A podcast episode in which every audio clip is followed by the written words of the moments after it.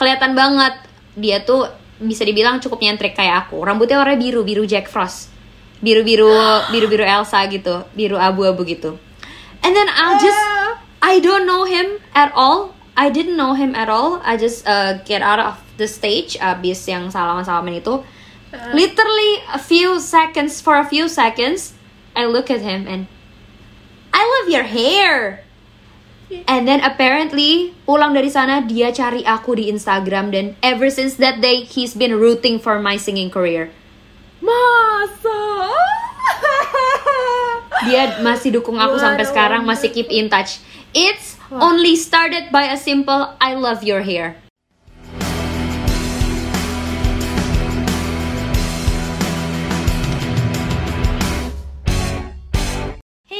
Guys, welcome back with me Aska on A-Pot, a heart-to-heart talk from girls to girls.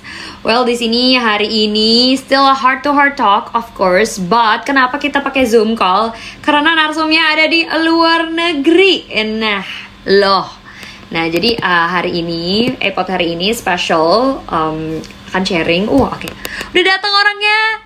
Annyeong nih. Annyeong, annyeong, annyeonghaseyo Annyeonghaseyo.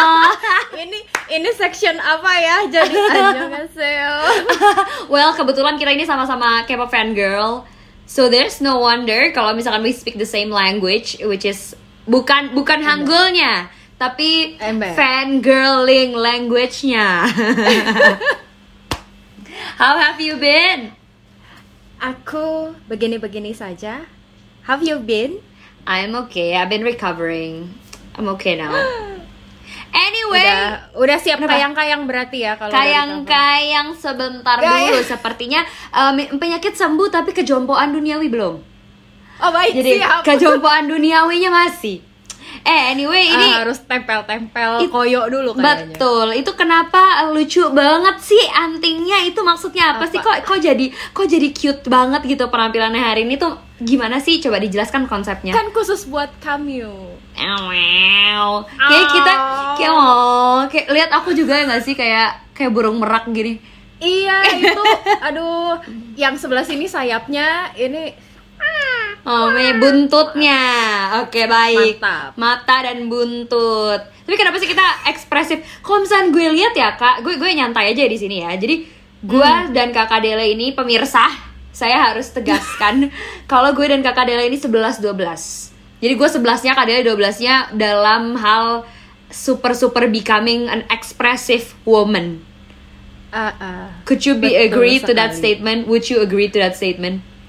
Eh, kalau aku nggak agree nanti banyak yang protes jadi mendingan di agree di depan daripada masa iya lo nggak ekspresif hai dan kayak sebelum menerima itu Iya. agree Iya banget sih, kayak apa ya? Aku merasakan kenapa sebenarnya kita nyambung in the first place itu adalah karena Kadel Kadelilah ini dan aku mempunyai vibes yang sama. Kita tuh berani nyentrek. Itu kuncinya.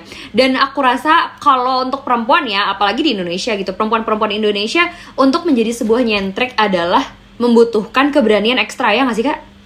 benar keberanian ekstra effort ekstra Dan kita Eh, harus tahan-tahan hatinya juga harus Betul. Betul sekali. Tapi tapi lucky you deh. I mean, aku aku sekarang alhamdulillah di Indo pun dapat lingkungan yang suportif sih yang emang paling kalau misalkan aku udah mulai pakai lipstick lipstick hitam tuh paling cuma ditanyain kenapa lipstick lo hitam gitu kan.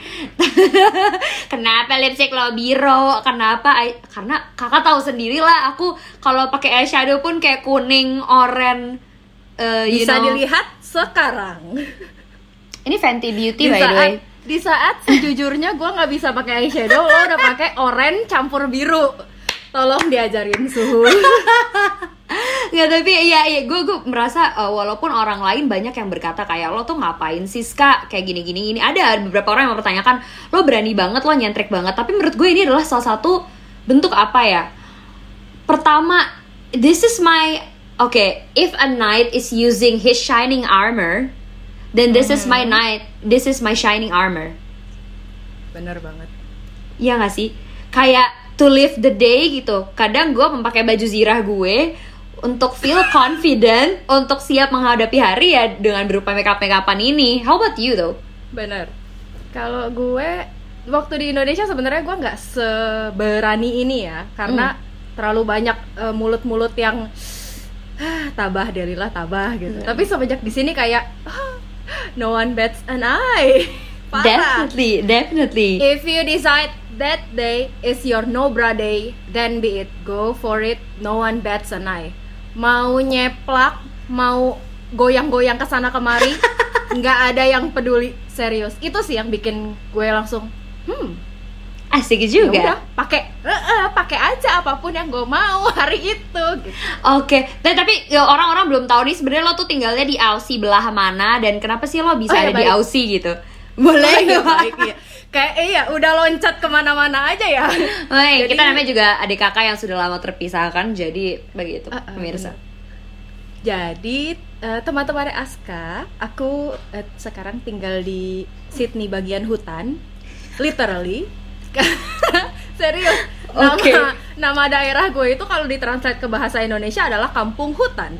Forestville, forest hutan, eh, villa, Kampung. eh, lingkungan, kampung. Jadi kampung hutan. In literal meaning. Jadi gue pergi Oke. ke sini bukan oh Dalila tinggal di Sydney sekarang jadi anak oh jadi anak ke barat-baratan ya kata tante-tante gue kayak gitu waktu gue pulang kamu jadi anak ke barat-baratan ya sekarang dalam hati uh tante saya jadi anak hutan sekarang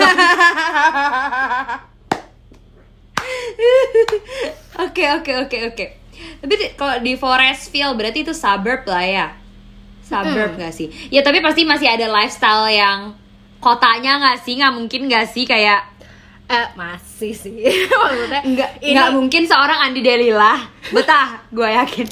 Kalau emang itu bener-bener perkampungan hutan doang isinya gue tahu. Buka semua ska buka. Eh, lo tuh udah berapa lama di Sydney-nya? Dan gue pengen tahu alasan kenapa uh, jadi awalnya gimana pindahnya dan apa yang Hmm. membuat lo akhirnya mau kayak oke di sini Amin walaupun gak usah ditanya gue pun kangen sekali tinggal di Australia karena gue juga pernah. memanggilmu Aska. I know I miss them. Aska. Horor Eh, boleh boleh kali di sharing kak. Gimana sih? Gimana sih awalnya dan alasannya? Awalnya sih sebenarnya karena Mama C di di dikirim atau dipanggil ya nanti dikirim atau dipanggil eh, dari kantor ke sini. Jadi waktu tahun 2017 ya 2017 pertengahan 2017 tuh Mama C pindah ke sini terus eh, aku sebagai partner yang baik alah partner yang baik. Oh tentu Di- aku percaya dia, itu. diajak. Diajak juga buat ke sini mau nggak pindah ke sini yuk? Pindah yuk sini yuk ikut yuk segala macam sempat ada pergalauan eh, enam bulan karena waktu itu ninggalin pekerjaan yang eh, sangat aku suka. Apakah itu? Jadi selalu mengajar anak-anak. Aku TK Oh my god, aku juga suka kayak gitu. Lanjut lanjut lanjut. parah nah dan waktu itu lagi lagi sayang sayangnya banget nih sama bocil-bocil unyu gemes ini kan akhirnya Mm-mm. ya udah selama enam bulan itu aku berpikir panjang akhirnya pas awal 2018 pindah ke sini gitu Oke oke, jadi alasan adalah menjadi istri yang baik. Maka dari itu Anda pindah ke Ah. Australia. Itu alasan nomor dua alasan boleh nomor boleh kali ya dikletekin alasan sesungguhnya itu apa? alasan nomor satunya Ya. karena ah, aku tidak betah aku tidak betah dengan omongan-omongan eh, orang-orang yang oh, yang selama ini ya ya gitu deh ya tahu sendiri lah ya eh, boleh ibu-ibu. boleh kali ya kak diceritain dulu eh, sebenarnya eh, mungkin kalau memang masalah pindah memindah mungkin teknisnya memang gara-gara ikut suami ya to be Ah, ah, apa teknis. untuk teknisnya tapi Ah, aku ah, teknis. aku justru pengen tahu ceritanya itu loh yang Kadela tuh sampai kayak omongan seperti apa sih karena aku juga ada cerita nanti abis abis Kadela ya.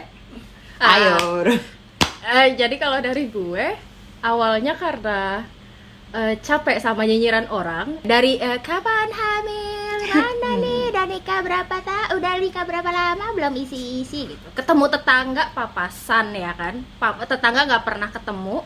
Tiba-tiba papasan eh, terus gue bilang hai tante. Iya. Dia sambil si tante sambil gendong cucunya. Udah isi belum? Serius. Serius. Nggak ada halo. Nggak ada. Hai Lila. Apa segala macam nggak ada. Udah isi belum? Tante-tante tetangga yang rumahnya di ujung. Kalau tante nonton halo tante. Abis itu alasan lainnya karena kita fangirling. Karena gue fangirl itu eh, suka ada omongan kayak ini kamu udah nikah masih aja ganjen konser-konser soalnya waktu itu gue konser sampai naik pesawat. Oke. jadi itu kan eh, jauh ya kalau menurut orang yang eh, bukan fangirl tuh kayak ngapain sih lo nonton konser kejar-kejar Iya iya sampai iya. negara mana Aku gitu pun kan. sampai ngejar ke Malaysia demi EXO. sih Hmm, gue juga Ya, Gue I can juga. relate. That's why. Eh, nonton konser naik pesawat di kondisi udah nikah menurut orang-orang itu ganjen dan tidak pada tempatnya Aduh capek sih, jujur. padahal yang padahal yang nyuruh beli tiket siapa? Mama Mama dek mumpung deket daripada kamu kejar ke Korea mending kamu kejar ke Thailand. Ya udah gue beli. Kadang ya Allah gue gue gue aduh. Gue mikirnya apa gue akan Kesel kan? iya. Kayak gue kayak aduh gitu kayak I mean aku gue dan eh, gue dan kak Delila ini nggak bermaksud untuk menjelek-jelekan orang Indonesia seperti apa. Kita nggak bermaksud Iya, sama enggak, sekali. Cuman kebetulan kita ada di lingkungan yang memang Kak Dela deh ya kalau gue lumayan kayak mending gue. Dia ada di lingkungan yang semuanya dinyinyirin gitu yang kayak apa sih nggak pantas nggak pantas. Kayak apaan sih gitu. Kayak lo kali yang nggak pantas ngomong kayak gitu ke gue gitu daripada Iya. gue yang beli tiket. Apa sih gitu. Makanya lanjut lanjut. Terus seru-seru gue juga masih berkaitan dengan fangirling. Oke. gue suka banget eh, ngumpul sama teman-teman gue kan. Dan gue fan kalau fandom bisa dibilang multi. Gue Oke. suka banyak grup. Dan kan nggak semua orang multi fandom yang suka sama semua grup yang gue suka kan. Ya. Artinya gue akan punya temen dari eh, si ini gue suka gue suka grup ini temenannya sama si ini. Gue suka grup Hmm. ini temenannya sama si ini. Jadi kelompok berteman gue ini banyak kan? Of of course dan gue dan gue suka pergi bareng mereka digilir satu-satu. Pergi minggu ini minggu depan minggu Oke, ini minggu depan. Uh-uh. abis itu orang-orang ngelihatnya jadi eh kok lo nongkrong mulu sama teman-teman fangirl lo? Emang suami lo nggak apa-apa ditinggal di rumah sendirian? Kayak gitu capek sih oke jujur eh, keputusan yang baik? Capek ya? Capek banget kan? Baru ngomong kayak gitu udah capek. Capek gue soalnya kalau gue mudik ke Indo kalau gue Hmm. mudik ke Indo ya pastilah gue ketemu teman-teman gue kayak waktu itu kita ketemu kan. Nah eh, kayak gitu kan either mama saya ketemu temennya atau ketemu keluarganya Eh, intinya kan kita berpisah kan di situ. Gue ketemu Mm-mm. teman gue mama saya dengan kepentingannya gitu. Di situ tuh banyak orang-orang yang juga bilang kenapa sih nggak nggak ini aja? Ngapain sih? Gitu. Kenapa nggak temenin eh, suaminya aja? Hmm. saya bangun Inilah. tidur mau tidur ngelihat beliau. Sejujurnya kenapa lah mentalku belum siap untuk mental nikah. Karena ini juga ya semua memang Walaupun gini, aku tahu mama saya adalah support yang apa sosok yang sangat suportif dan di antara kalian berdua ya udah sangat suportif gitu. Cuman aku nggak tahan kanan kirinya loh. Ya mending Iya. aku nahan-nahan yang kayak kapan nikah daripada yang follow up after that gitu. Ya, mentalku belum Wah, siap nggak banget. akan berhenti, nggak akan berhenti. Serius nggak akan berhenti. Oke, jadi kalau misalkan gue pribadi nih ya, emang eh, ketika di Australia tuh I felt so much liberated.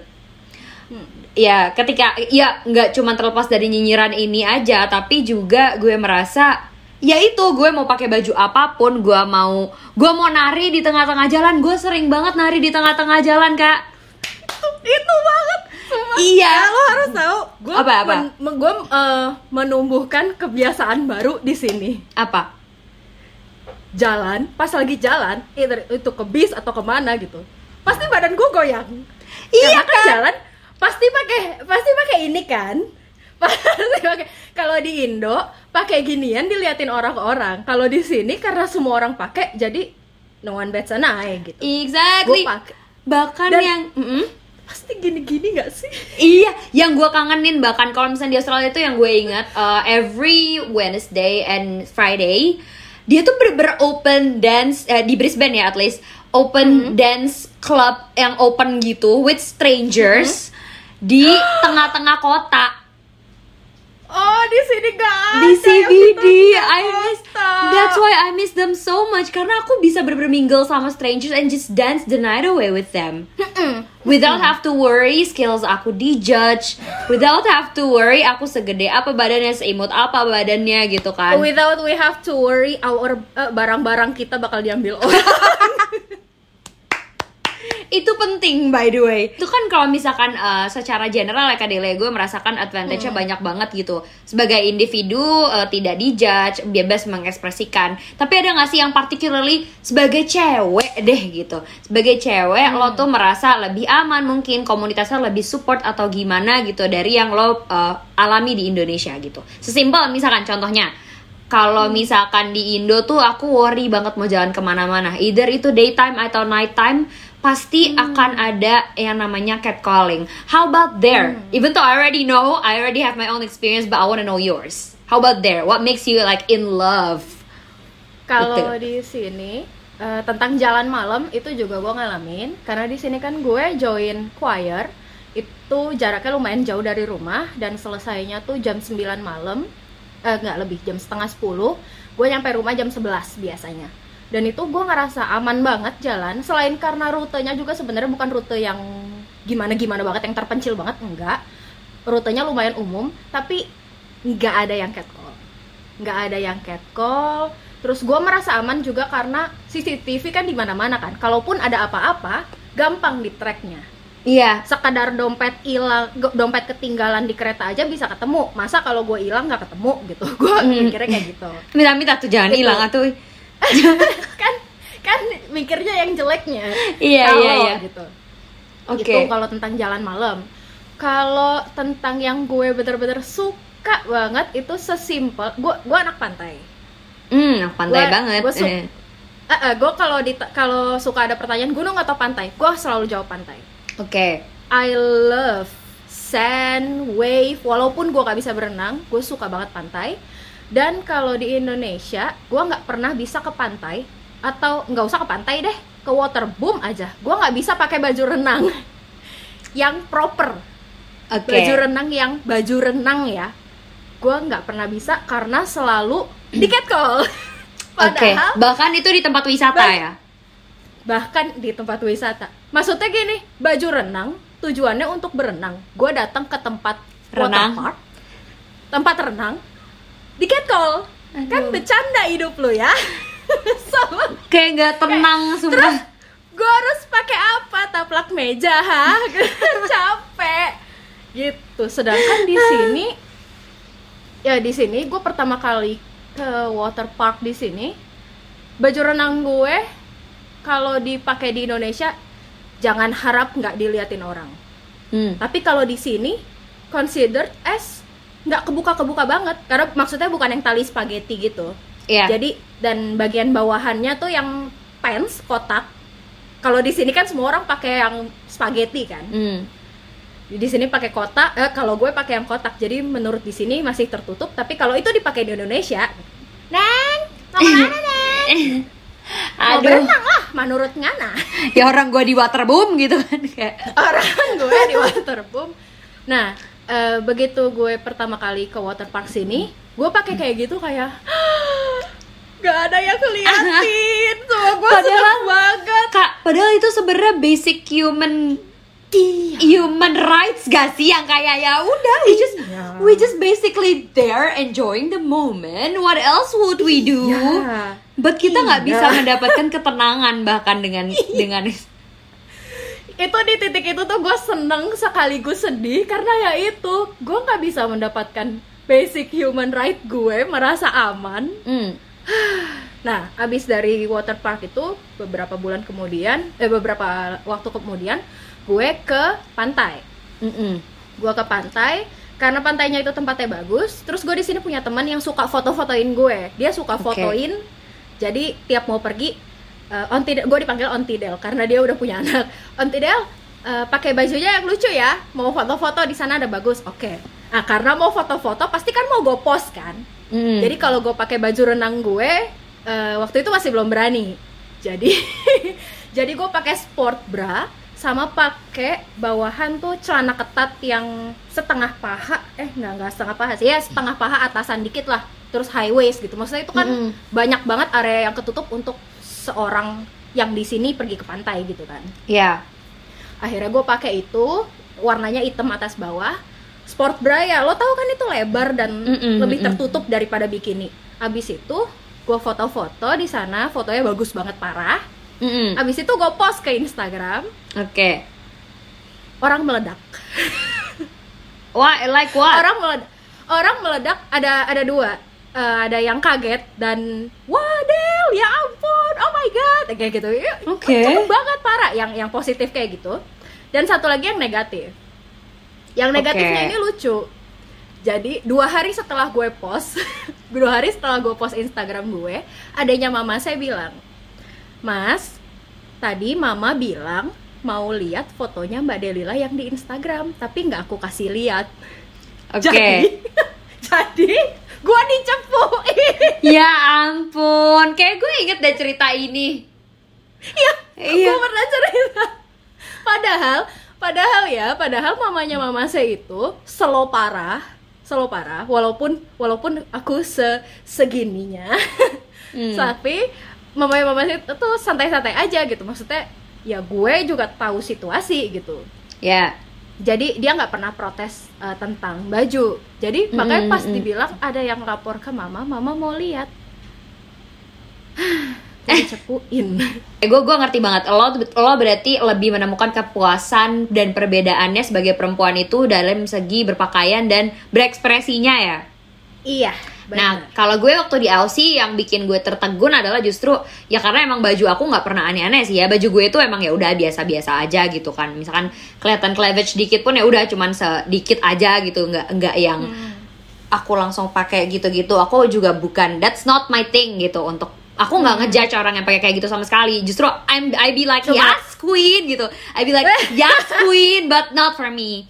Tapi yang bikin aku tertegun adalah bagaimana support system. Eh, kalau yang mungkin aku bisa ceritain dari segi kampus kali ya, komunitas kampus. Mhm. Karena waktu itu kan aku di LC juga sebagai mahasiswa.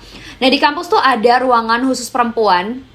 Namanya the pink room apa the woman's room gitu. I, I forgot. Eh, tapi Really? ada dan di situ dia eh, nggak boleh cowok cis nggak boleh masuk tapi kalau trans woman boleh terus misalkan em, ya pokoknya woman woman itu ada di situ it's and uh, they they sell it bukan sell it sorry they promote it as a safe space that's why no cis Ah. man can enter no cis man Terus can enter di ruangan itu bisa ngapain?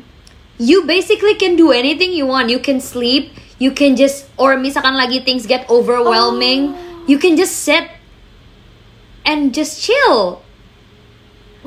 Wow. And it's um yeah, Bentuk it's ruangannya kayak apa? Kayak ruangan besar atau dia ada sejujurnya aku belum pernah masuk. Aku cuman kayak ngintip-ngintip dari luar Hmm. doang karena aku juga kayak pengen masuk tapi aku malu kayak I don't know karena yang keluar dari ruang itu tuh yang you know yang rambutnya macem-macem and aku tuh bukan aku nggak iya. nggak merasa takut sama sekali. Cuman aku lebih kayak they're so cool aku kentang gitu loh ngerti gak sih kayak Iya. aku takut Aduh, mau iya hangout sama mereka bukan karena takut Iya aku takut dia apain tapi aku takut kayak lo keren banget men lo mau emang bergaul sama Iya. kentang kayak gue kayak gitu.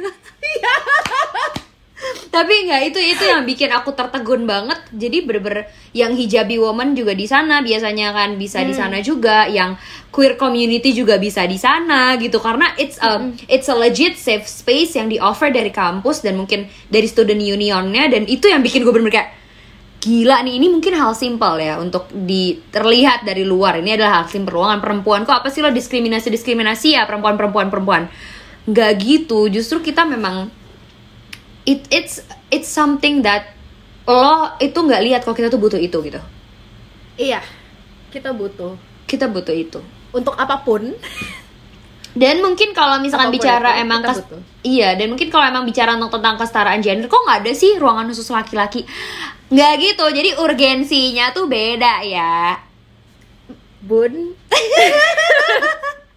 anda langsung ngomong Bun, itu gue sering banget temu yang kayak gitu-gitu di Twitter ya. Kalau lagi ada hal apa yang Iya, cewek, iya. "Oh, kesetaraan dong, cowoknya juga kayak pengen dibalas pakai emoji ini tuh.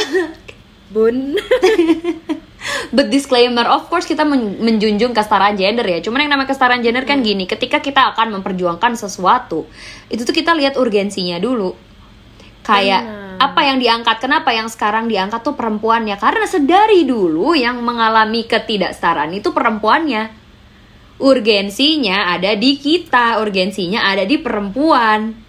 relasi kuasa yang timpang ada di mana Perempuan. aduh Lu kayak Bang Oma dah. banget, Lu kayak Bang Oma. Irama dah. aduh bahas-bahas bang Roma maaf gue eh, punya award senior terdangdut jadi kalau masih ke bawah ke bawah Lo tuh adalah perempuan yang gue liatnya kayak ya gue maunya kayak gini gitu apalagi gue mendengar cerita yang dia kabur ke Australia ini ya kayak gue maunya kayak gini ya. Ya kayak gini nih. Awalnya gue gini gue tuh sering banget nanyain advice tentang percintaan sama Kadele karena beliau sudah duluan ya memang eh, dalam hal ini dan ini. Jadi ketika dia tinggal di Australia juga dan gue tahu dan gue langsung kayak fix nih orang betah karena lo tuh kayak gue. Fix betah, fix betah. Ya itulah balik lagi ya. Selain ke support system yang kayak ruangan, itu juga eh, dari segi kampus kalau aku sendiri sih banyak banyak banget kayak service eh, student service yang emang menyediakan kayak hotline buat oh di Aussie tuh hotline-nya kencang banget ya buat Iya. misalkan kekerasan seksual. Eh kekerasan seksual, Bener. kekerasan dalam domestik. Semua, boleh semua. boleh diceritain gak sih Dan- Kak? dan banyak banget di sini eh, ya walau gue gue belum pernah make si hotline itu ya cuma sering banget itu gue temuin di iklan-iklan di TV di jalan itu semua iklan tentang hotline itu keluar. Kalau di Indonesia ada iklan rokok di sini ada iklan berhenti merokok. Ya. kalau di jualan juga itu ditutup bener-bener ditutup. Kalau di Indonesia kan dipajang rokoknya di belakang kasir. Atau kalau ditutup juga pakai yang bening kan. Kalau di sini itu eh, ditutupnya pakai yang nggak nggak bening jadi bener-bener nggak kelihatan. Betul, aku Rokok senyum aja sih. Aku senyum aja masalah ini. Aku setuju. gue tahu tapi lo. tapi intinya ini sih kayak masalah yang hotline kekerasan seksual, hotline KDRT itu kenapa sangat digembor-gemborkan karena yang gue paling senang dari Australia dan uh, ya Australia lah yang bisa gue ceritakan testimoninya. Mereka tuh tidak menganggap hal seperti itu tabu, justru mereka mengencourage perempuan-perempuan untuk speak justru up. nolong Mm-mm, Ha-eh. mm-mm. Dan uh, ini Justru kan ada ngasih, banyak ngasih akses kalau lo Ngasih ada akses. apa-apa nih lo di mana-mana dipajang ini hotline untuk kekerasan ini hotline untuk eh, suicide ini hotel untuk eh, ini hotline untuk semua dipajang Mm-mm. Nah jadi gue merasa pun ketika gue di Australia sebagai perempuan ya gue merasa bener-bener dilihatnya tuh ya udah setara aja gitu. Especially soal kerjaannya gue nggak tahu kalau misalkan scientifically dan misalkan research yang dengan research tuh adakah gender based uh, discrimination dalam upah kerja atau apa gue juga belum tahu. Cuman sejauh pengalaman gue Australia cukup adil dalam mengupah karena apa pun itu berdasarkan qualification Allah dan berdasarkan jam ya nggak sih Australia. Nah terus kayak lo tuh bisa jadi mau jadi ketua klub mau jadi apa lo tuh ya udah dipandangnya lo sebagai lo dengan kualifikasi lo. Nggak lagi nih sekarang kan kayak lo cewek cowok cowok tuh harus jadi leader. Kalau menurut gue di Indonesia masih ada ditemukan beberapa yang kayak gitu ya. Ya nggak sih? Ya kalau dalam berumah tangga ya, ya aku ingat aku aja paham. kasus yang resign kasus yang resign di sekolah katanya nggak boleh jadi ketua Demi ketua apa? ketua osis ada gara-gara nggak sih bukan gara-gara perempuan sih ya gara-gara perempuan ada cuma nggak sampai naik ke media cuma waktu Hmm. itu gara-gara gara-gara agama apa kalau salah baru baru beberapa bulan yang lalu kok oke itu sempet heboh banget That was like it's another thing to discuss lah ya. Cuman kayak perempuan Nah. kerasa banget gitu loh. Diskriminasi eh, perempuannya tuh sangat timpang kalau misalkan di Indonesia gue bisa lihat. Walaupun sekarang kita sudah mulai menuju ke arah progresif ya. Ada banyak orang yang sudah berani speak up gitu. Speak up lagi.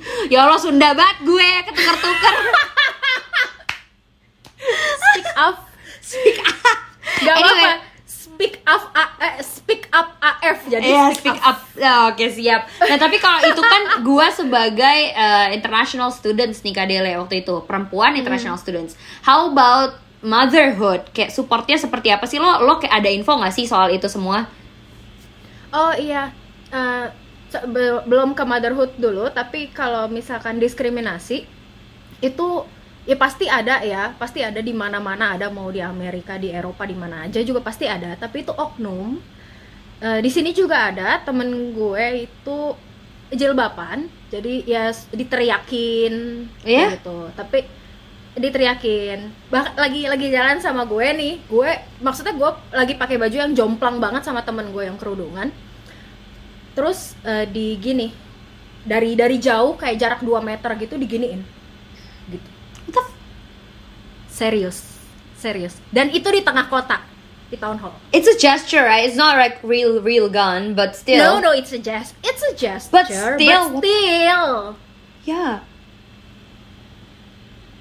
Ew. kayak gitu. Itu oknum. Oknum. Ada yang kayak gitu. Ya maksudnya banyak lah di di Amerika di Eropa juga Iya, ada iya. kayak gitu.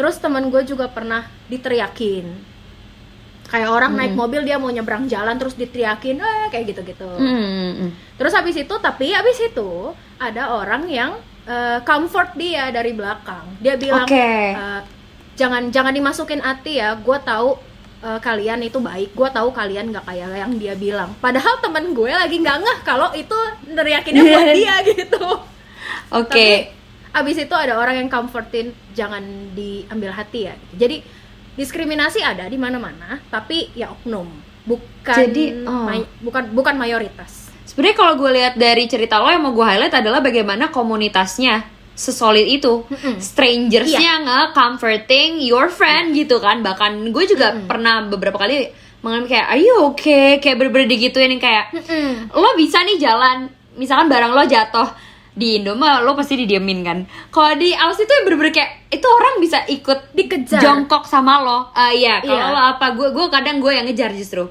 kayak "Uh, sir sir Iya. excuse me kayak gue biasa kayak gitu tapi Tapi se- itu jadi mutual Hmm. nggak sih? Karena Iya. kita ngelihat orang, karena kita pernah ngelihat orang kayak gitu, jadi kita kayak, oh, nih ya kewajiban gue gitu. Iya, dan- Buangin sampah orang pun bukan hal Ya. yang aneh menurut iya, gue. Iya, itu juga udah udah jadi kebiasaan. Terus bawa bawa balik nampan, tau nggak? Misalkan habis dari fast food, bersih bersih sendiri itu Eh, sangat tapi penting. udah mulai kayak gitu. Udah udah mulai, alhamdulillah. Udah. Udah, Udah, mulai. Eh, karena orang-orangnya juga aku percaya orang Indo sih sebenernya nggak seburuk itu kok nggak seburuk apa yang Enggak. dikatakan kita Apalagi kita sendiri udah- gitu.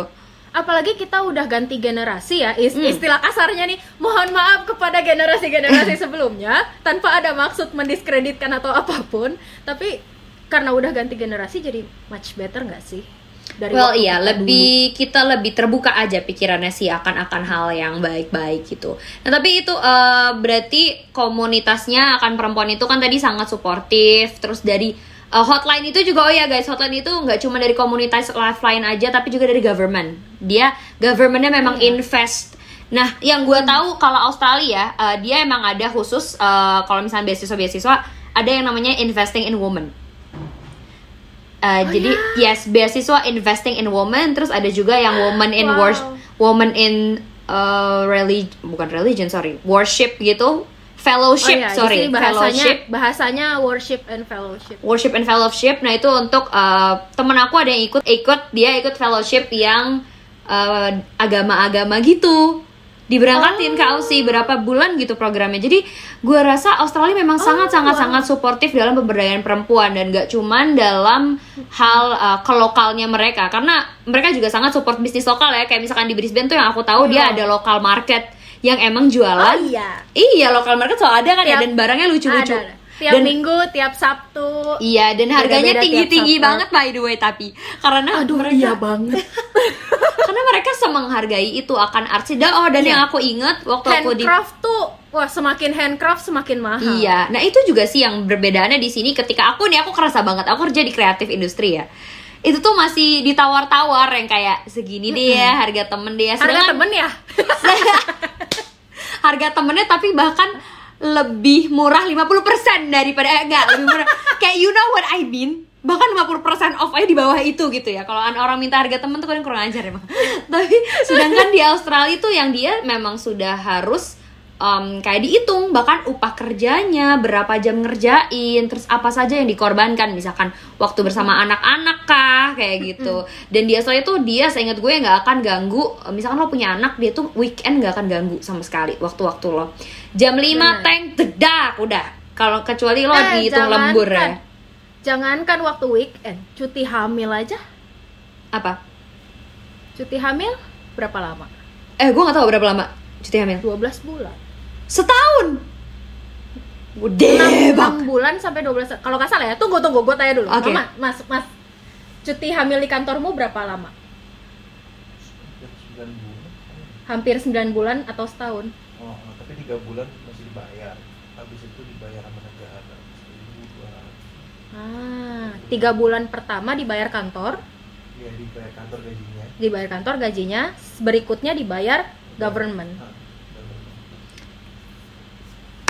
Investing in woman. Itu gue percaya banget sih Australia memang punya program-program yang investing in woman itu dan yang bikin salutnya adalah ya ya karena mereka memang udah negara maju dan mereka emang ingin memberdayakan sekelilingnya juga. Jadi ketika mereka Iya. bikin fellowship, scholarship itu investing in woman-nya pun yang di luar negeri kena gitu kayak misalnya di Indo aku kan emang dulu waktu pre corona ini masih suka diundang jadi pembicara sama Brisbane kan jadi aku masih ke event-event yang Australian alumni kayak gitu-gitu sering banget. Dan itu tuh dia bener-bener memberdayakan ya nggak ya nggak cuma dari ibu kota aja nggak cuma yang emang udah terlihat gitu. Tapi juga yang pengusaha-pengusaha di NTB di Nusa Tenggara di di really? di Yogyakarta ada iya iya aku masih kontak sama beberapa orangnya dan iya jadi aku tuh senang banget negara yang memang investing in women. Aku nggak mau bahas terlepas dari politiknya atau apa pun itu ya dan aku tidak bermaksud mengagung-agungkan Australia di sini yang segimananya gitu guys cause I love Indonesia and I know I know Indonesian women are super strong and super amazing as hell juga. But kita tuh harus kita akuin kita masih kurang resource dan dukungan dari harus pemerintah. kita akuin masih banyak yang bisa dicontoh masih baik yang bisa dicontoh dan apa ya ya itu sih kita kita harus kurang-kurangin dari diri sendiri ketika perempuan mau mencoba hal A B C D ya udah biarin aja gitu. You know? Iya. kok perempuan main bola sih? Misalnya kayak gitu. Kok perempuan kerjanya di sana? Saya kamu mah udahlah jadi ini aja. Ngapain kamu main Tamiya? Kasih aja ke abangnya. Aduh ya sesimpel kayak gitu. Barbie sini gitu kan. Iya sesimpel kayak gitu. aja.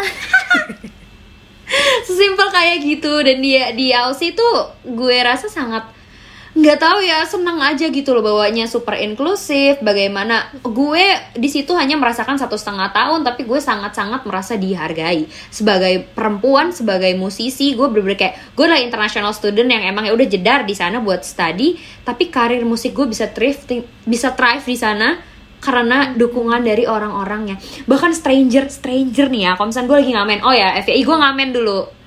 Gue ngamen di Aussie terus kalau misalkan tiap aku ngamen ini kayak mungkin di Indonesia tuh lo strangers mau nge-approach lo uh, say that your hair is lo, your hair looks nice your voice looks nice. Itu it's something yang kayak lo mau ngapain gue nggak gitu. Pergi Shh, gitu. sedangkan gue di Australia tuh um, budaya yang paling gue suka adalah they're very appreciative. Misalkan gue nyanyi itu anak-anak kecil lansia ibu-ibu. Bisa aja berdiri depan gue joget-joget. Kasih duit ya duitnya oke lah ya. Tapi jujur itu hal yang gue kagetin juga jujur serius.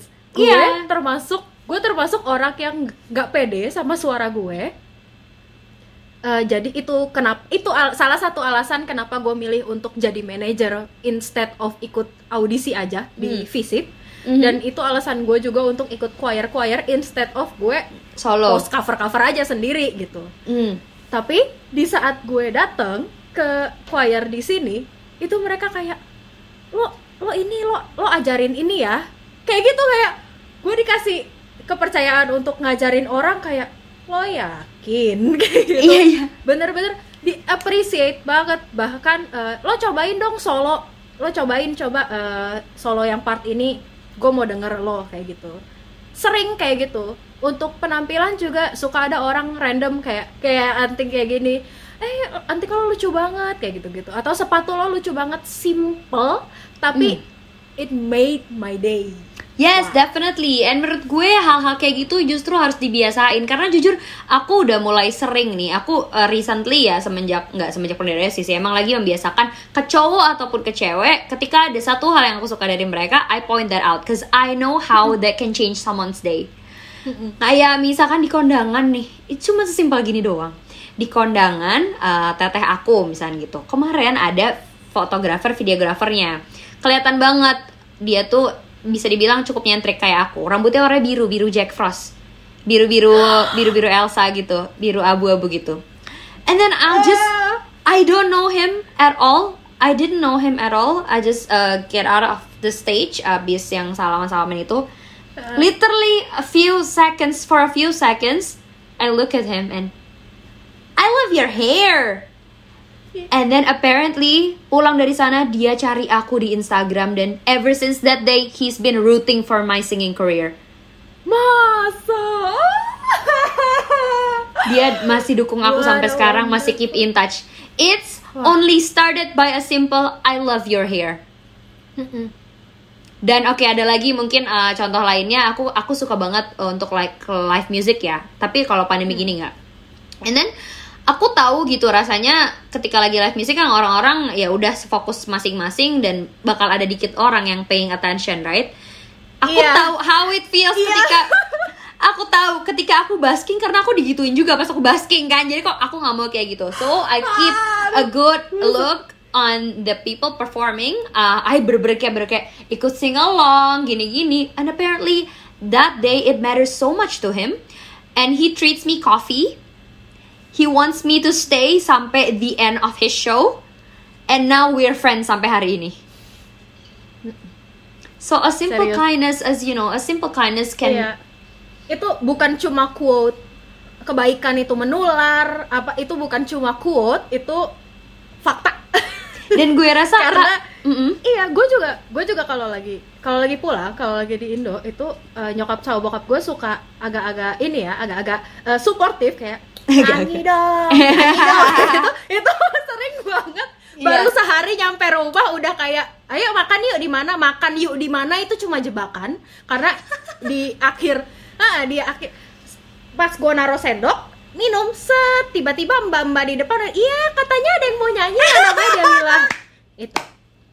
Itu sering kayak gitu di beberapa restoran dan gue yang gak nyiapin apa-apa itu langsung "Hah, nyanyi apa ya nyanyi apa ya Iya, iya, pas iya. lagi nyanyi orang-orang gak ada yang ngeliat gue jadi ngerasa salah Mm, mm, mm, mm, mm. gue jadi ngerasa nyanyi gue ada yang salah nggak sih gitu Iya, loh. kok kok kayak biasa aja salah? gitu.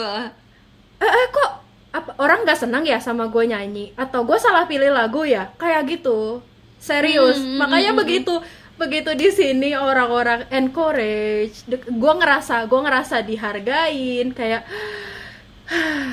oke ayo kita Yes. mari kita berbaik hati kepada semua Exactly. orang sekarang Dan dan aku rasa kita punya privilege ya kak sebagai perempuan menempatkan diri sebagai Hmm. perempuan karena kita kan cenderung kalau society, soci- socially acceptable kalau kita lebih ekspresif kan. Jadi Oh, iya, ketika kita bilang sayang, ketika kita bilang I like you, ketika bilang I like this, I like that, it's gonna sound so normal. Then we should be the agent to normalize all these compliments, ya nggak sih? Mm-mm. Kita punya privilege itu, jadi ya udah be kind. And if you wanna say you like someone's hair, you like someone's nose or anything, just say it. That's not a flirt. Hello, That- and that's not a everyone. That's not a flirt. Itu simple pernyataan. Pernyataan simple. Tapi emang intentionnya harus diukur dulu ya. Kalau emang lo mau ke arah-arah yang flirting ke e a e e gitu, gue Itu juga. nanti kita bisa bikin sesi selanjutnya untuk sesi begini. Eh tadi mau ini dong, aku mau eh, mau tanya soal motherhood facility-nya. Kan Oh, tadi iya. kan girls, Kan, sampai lupa, independent kan? woman, girls like us yang free, reckless spirits itu kita rasa Hmm. we belong there gitu. But how about how Mhm. about motherhood? How about a mother? Ya. Kalau di sini, sepenglihatan gue, karena gue suka ngintilin teman-teman gue, Oke. itu eh, hal yang paling simple adalah nursing room. Itu yang paling Hmm. simple. Eh, nursing roomnya itu luas. Terus jadi kita masuk, itu ada kayak semacam lobbynya. Terus ada area mainan. Kadang-kadang ada yang mainannya ditempel ke tembok kayak busy board. Ada yang kalau lebih luas lagi dia bisa ada simple perosotan atau tempat-tempat duduk kecil buat anak-anak gitu yang dipagerin. Habis itu ada bilik-bilik bertirai untuk menyusui, ruang menyusui. Hmm. Habis itu ada ruang eh, ada space untuk ganti popok kayak ya kayak eh, apa meja gitu lengkap Mm-mm, sama eh, tempat cuci tangan dan lengkap sama microwave untuk ngangetin makanan. Oke. Itu itu lengkap banget dan untuk di Indonesia gue nemu yang kayak gitu belum pernah. Mungkin mungkin ada baru-baru ini cuma kan karena semenjak uh, Koronces aku belum pulang ya belum pulang setahun jadi mungkin nggak tahu tapi kalau yang gue pernah masukin nursing room di Indonesia tuh selalu kecil-kecil nggak ada tempat main bahkan bisa cuma satu satu pintu satu bilik gitu Iya, iya, Nggak. biasanya gitu. Habis itu banyak hiburan gratis di sini kayak Mhm. park. Definitely. Oh, I love I love a walk in the park. Parknya gede-gede parah, mainannya bagus-bagus banget dan ngelepas anak di situ tuh super aman. Ya. Kalau yang daerahnya lagi di tengah kota yang banyak eh yang di pinggir jalan pasti mereka punya pagar pengaman yang kuncinya ada di atas jadi anak-anak nggak bisa buka sendiri gitu bener-bener harus orang dewasa yang akses pagernya kayak gitu sesimpel itu sih Hmm. event-event gratis juga bener-bener kayak lo bisa bawa anak-anak wa- malo- walaupun lo di bukan walaupun ya kalau lo di sini adalah eh, stay at home mom Hmm. Menurut gua nggak nggak akan sebosen itu sih Iya, Nggak- nggak iya, bosen lo sih, bisa banyak. ke mana pun dan, Dan accessible semua. baru mau ngomong Bus baru bisa mau masuk ngomong. stroller kan? iya iya Hmm. dan itu aksesibel mau pergi naik bis itu benar-benar kalau lu bawa stroller naik bis dia akan turunin bisnya atau bahkan kalau misalkan lansia yang pakai eh, kursi roda elektrik selain diturunin akan ada ininya apa sih Buat Jalanan buat naiknya, miringnya. iya. Ha, buat naiknya itu bakal Remnya, dibukain rem. sama Rem. driver. Iya rem, bakal diturunin remnya sama driver untuk naik sendiri. Jangan sedih kalau yang traveling jauh-jauh keretanya pun bisa dibuka ininya jedak. Keretanya pun bisa ada rem accessible kereta. Oh kereta, iya iya iya. Kereta pun ada rem accessible Benar, ya seingat gue. Oh terus gue lihat juga kak ada yang apa kalau ya orang yang udah permanent resident tuh dia dapat fasilitas mother club. Itu boleh jelasin gak sih mother club tuh seperti apa? Iya, jadi di sini ada teman gue yang udah PR dan dia Eh, tunggu, P- eh, PR lahiran is- di sini. PR is Oh ya, PR itu permanen resident. Jadi kalau permanen resident itu dapat hak-hak yang sama sama warga negara sini, tapi kita belum lepas paspor Indonesia. Gitu. Mhm. Nah, fasilit waktu itu dia lahiran di sini. Gua nggak tahu cerita lahirannya gimana sih. Cuma eh, setelah lahirannya, dia itu kayak di dikumpulin sama ibu-ibu yang lain yang lahirannya di bulan yang sama Hmm. untuk kayak ya semacam mother club sih. Jadi mereka ada pertemuan tiap minggu ya. Ada minggu ini piknik di mana, minggu depan piknik di mana, ganti-ganti taman aja ya kan. Park ada banyak. ibu-ibu rumpi gitu ya. Eh ibu-ibu rumpi, park ada banyak, tinggal gelar karpet, bawa makanan, Barbekyuan. anaknya dilepas aja di rumput ya kan. Ngobrol deh gitu. Jadi dan dia kayak ya bisa jadi support group nggak sih? Iya. Ya yang kan? apa? Tiap Sharing the vaksin. same concern. Apa yang lo bilang itu kak Terus? yang diteleponin tiap vaksin, cek gigi Oh rutin. iya, iya, dia juga ada ada app remindernya gitu untuk vaksin. Jadi kalau udah jadwal vaksin, ceneng keluar notif kayak gitu-gitu. Terus eh, dapat jatah ada teman gue juga yang udah PR, eh, anaknya udah umur 2 tahun, 3 tahun, itu dia dapat jadwal cek rutin gigi gratis. dari Enak sini. banget. Intinya adalah ketika kita mau menjadi kita ketika ketika kita mau kita ketika kita mau merasa aman untuk mengekspresikan diri, jadilah orang yang aman juga buat orang lain mengekspresikan diri di Betul. sekeliling kita. Kayak please stop judge with all this, you know, merak-merakan ini, terus kayak anting-anting duniawi ya udah gitu. Ketika lo suka With this Sabrina. with this Sabrina gitu ketika lo suka dan men- berniat memuji gue silakan hmm. Atau kalau nggak suka dengan intensi yang baik, bisa diomongin baik-baik. iya uh, either way it has to be constructive bukan Iya. yang kayak dari jauh neriakin pantu antingnya kayak burung merak kayak gitu gitu itu kan kayak menjatuhkan sebenarnya ya ketika kita mau mengkritik kita mau apa sebaiknya memang harus konstruktif nggak sih kak Dele? Kita harus mikirin other people's feeling. Ini lo ada pesan kesan nggak nih buat terakhir buat cewek-cewek yang mungkin belum bisa seekspresif kita tapi ingin ingin menjadi seekspresif kita. Don't give a damn. Don't Iya give a damn. Don't give a damn. Tapi ya maksudnya gue waktu di sana juga di waktu di Indo juga I gave a damn. I know it's so Tapi- hard. iya eh, karena susah emang. Tapi eh, pelan-pelan oh ini cari lingkungan yang suportif itu penting. Yes. Untuk bisa berekspresi di lingkungan yang tidak suportif mari kita mencari satu dua orang yang suportif.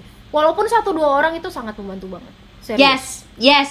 Little supports ya, little big or small, it matters. So, kalau misalkan lo menemukan kasus yang serupa dan lo yang justru bisa menjadi support system orang itu, dan let's be it. Oh, Oke. lebih baik lagi kalau kita bisa support orang Let's support each other then. Let's be course. it. Let's sister. Kalau ada yang butuh support, sister. calling calling kenapa jadi dagangan kita ya? Aduh. Iya, pokoknya intinya gue gue bersyukur banget gue bisa punya conversation ini sama Kadele, orang yang salah satunya gue look up masalah perekspresifan duniawi. Karena jujur udah sisters banget masalah ini. Kayak aku udah nggak merasa dijudge lagi ketika aku mau cerita A B C D ke Kadele dan justru aku rasa orang-orang di dunia ini punya at least satu orang yang bisa diginin juga. Thank you so much Kadele for your time. potong yang toxic toxic cari yang Yes. support support Dahlah udah umur segini ya ngapain temenan pura-pura udah cari yang Aduh, suportif aja Bener banget, capek banget. Anyway, thank you so much Kak Dele. Nanti Thank kita so lanjut much. curhat ya abis ini kayak udah. of course Dadah, thank you so much. And thank you so much untuk kalian yang udah nonton dari rumah. Enaknya topik berikutnya ngomongin apa ya? Tulis di kolom komentar ya. Dan jangan lupa untuk like, comment, share, dan subscribe YouTube Mutiara Ska Official. Sampai ketemu di A-Pod, a heart to heart talk from girls to girls next episodes. Looking forward, really looking forward to talk for you and to you. And see ya! Toodaloo and annyeong!